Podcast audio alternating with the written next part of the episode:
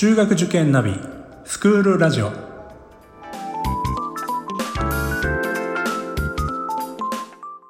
スクールナビゲーターののびるです。この番組は中学受験を目指すご家庭に学校の先生からの生の声や受験に役立つ情報をお届けするラジオです。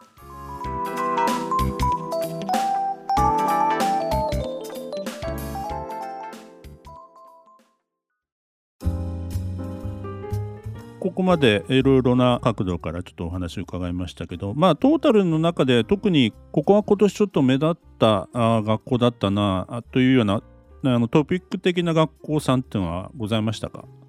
やはり、あのまあ、昨年同様日大部山とか度胸さんとかっていう男子の中以降っていうのは随分伸ば伸ばしてましたね。それから相変わらず湾岸地区で言うと、海地日本橋だとか、安田学園とか、清涼さんとか、あそのあたりも伸びてましたし、そういう面では変わりはなかったです神奈川の、あの、反付属、関東学院は随分伸ばしてましたね。えー、これはまあ、今回、まあ、校長先生が新しく、あの、変わられたっていう、長年ずっと十何年校長先生変わられなかった非常にしっかりした学校ですけど。まあ、トピック的に言うと、あと、先ほどの中で、あの、開校した、あの千代田国際さんにこの前伺ったら随分びっくりしました。受験生が70いくらで、トータルで、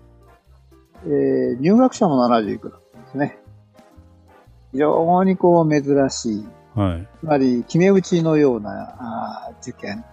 それから、その、1日にはそんなに受験生いないんですが、午後とか、2日とか3日とか、非常にあの、まあ、併願者の受験でありながら、あそういう入学をしていると。いうことで、非常に変わったというか、ユニークな受験結果だなというふうな印象を持っています。まあ、あの校長先生がこう変わったりするとあの、はい、そこへの期待というのも、まあ、あの今お話の中田国際さんだと日野田先生だったりとか、はい、まあ、神奈川であると横浜総営の工藤先生あそうでしたね。工藤先生伸ばしてましたね。はい、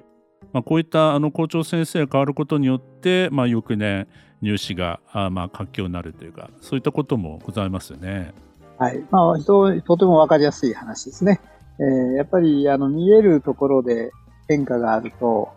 期待が高まるということを、まあ、期待させるだけの、まあ、方針を打ち出されているということではありましょう。なるほどね。まあ、以前の三田国際さんもそうでしたよね。そうですね。はい、えー、ありがとうございます。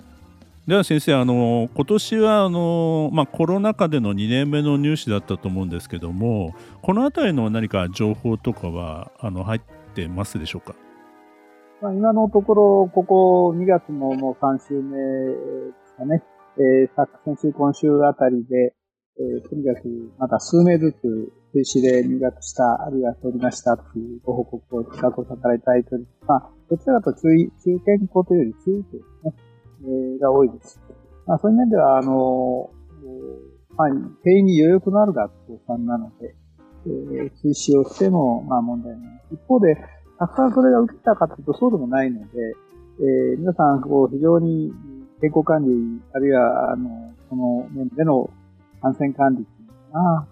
非常に予防がしっかり取られたんですね。えー、まあ、定員も実は合格者が棄権したっていうのもあんまり多くないみたいで、えー、玉突きでということもあんまり聞きませんね、今年は。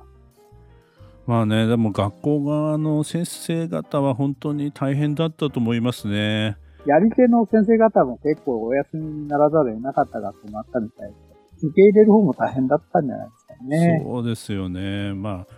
普通でもその、まあ、入試の採点であったりとか合格発表であったりとかさまざまな業務が集中する、まあ、時期ですからそれに加えてコロナ対応でまた人員もあまりこう避けないみたいな状況だったと思いますけど本当にもう時間もないぐらい、まあ、ご苦労されたんじゃないかなっていうふうにも、まあ、感じてます。やっぱりオンラインの授業というものも話題になりましたけど、やっぱりこうウェブ出願っていうのも結構やはり親御さんもこれ助かったんじゃないかと思いますし、うん、そうですね。学校の方もそれで処理、事務処理が早くできたり、特にそのいい面で言うと、あの、多くの学校で今年はあの、ウェブの採点をするっていうことを言いましたんで、はい。えー正答率だとか平均だとかっていう、そういう部分の、こう、採点自体の速度と、それから採点の結果をどう評価するか。この部分のおところもスピードアップした感じがしますね。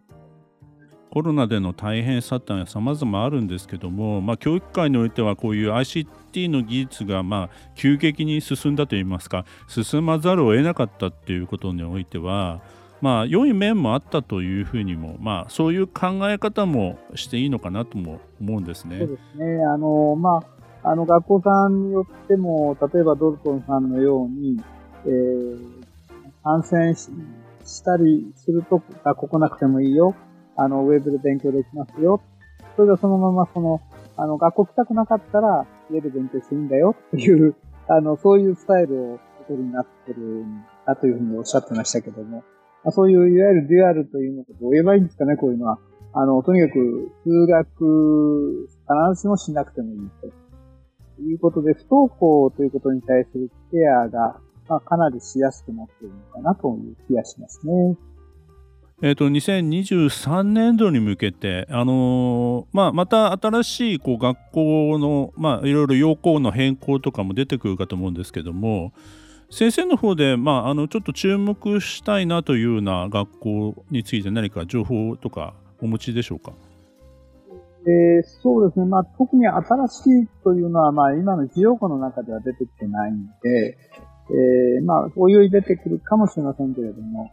あのーそういう面では、あの、皆さん、状況としては読みやすい話になるかもしれない。今年まあ増えた学校、まあ、いろいろこう注目された学校がまあ来年どうなるかこのあたりもまあちょっと気になるところであると思いますけども、まあ、中学受験生全体において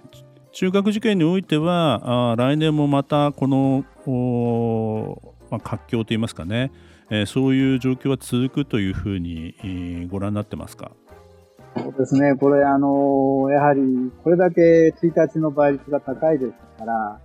あの、先ほどのように2日の午後も含めてですね、やはりチャンスがあれば、今年受験生どうもどの時期についても、ポテアになってでしたけど、あの、偏差値通り受ける子が多くなったんですね。まあ、それだけ安全志向が高まったんだろうな、うんますまあ、あのそういう意味で学校さんもその、例えば、3日4日とか、ちょっと遅い段階で探究型の入試をやったりして、えー、なるべく多様な制度を取ろうと向かってますから、まあ、ある意味で、その、手堅く固める入試と、それから自分の能力を伸ばす、認めてくれる学校への、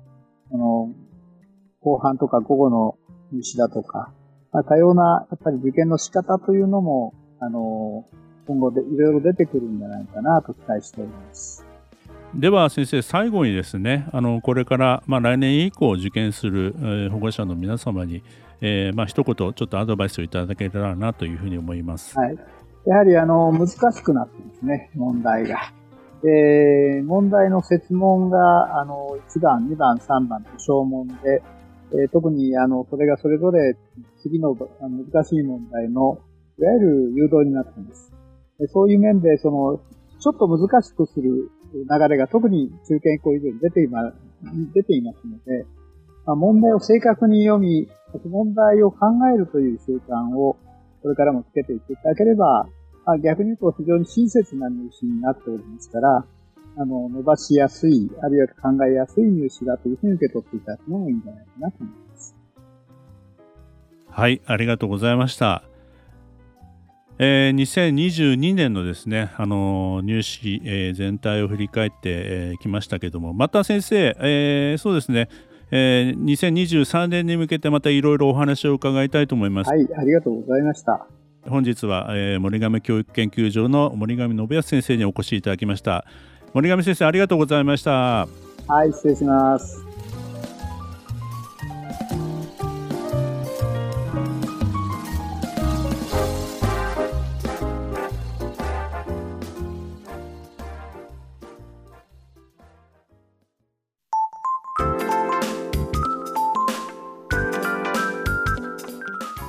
クールラジオでは番組への感想、出演してほしい学校など皆様からのお便りをお待ちしております。また、受験に関する質問や相談にもお答えしていきますので、概要欄の Google ホームからお気軽にお寄せください。Apple、Amazon、Google、Spotify などの無料のポッドキャストアプリで、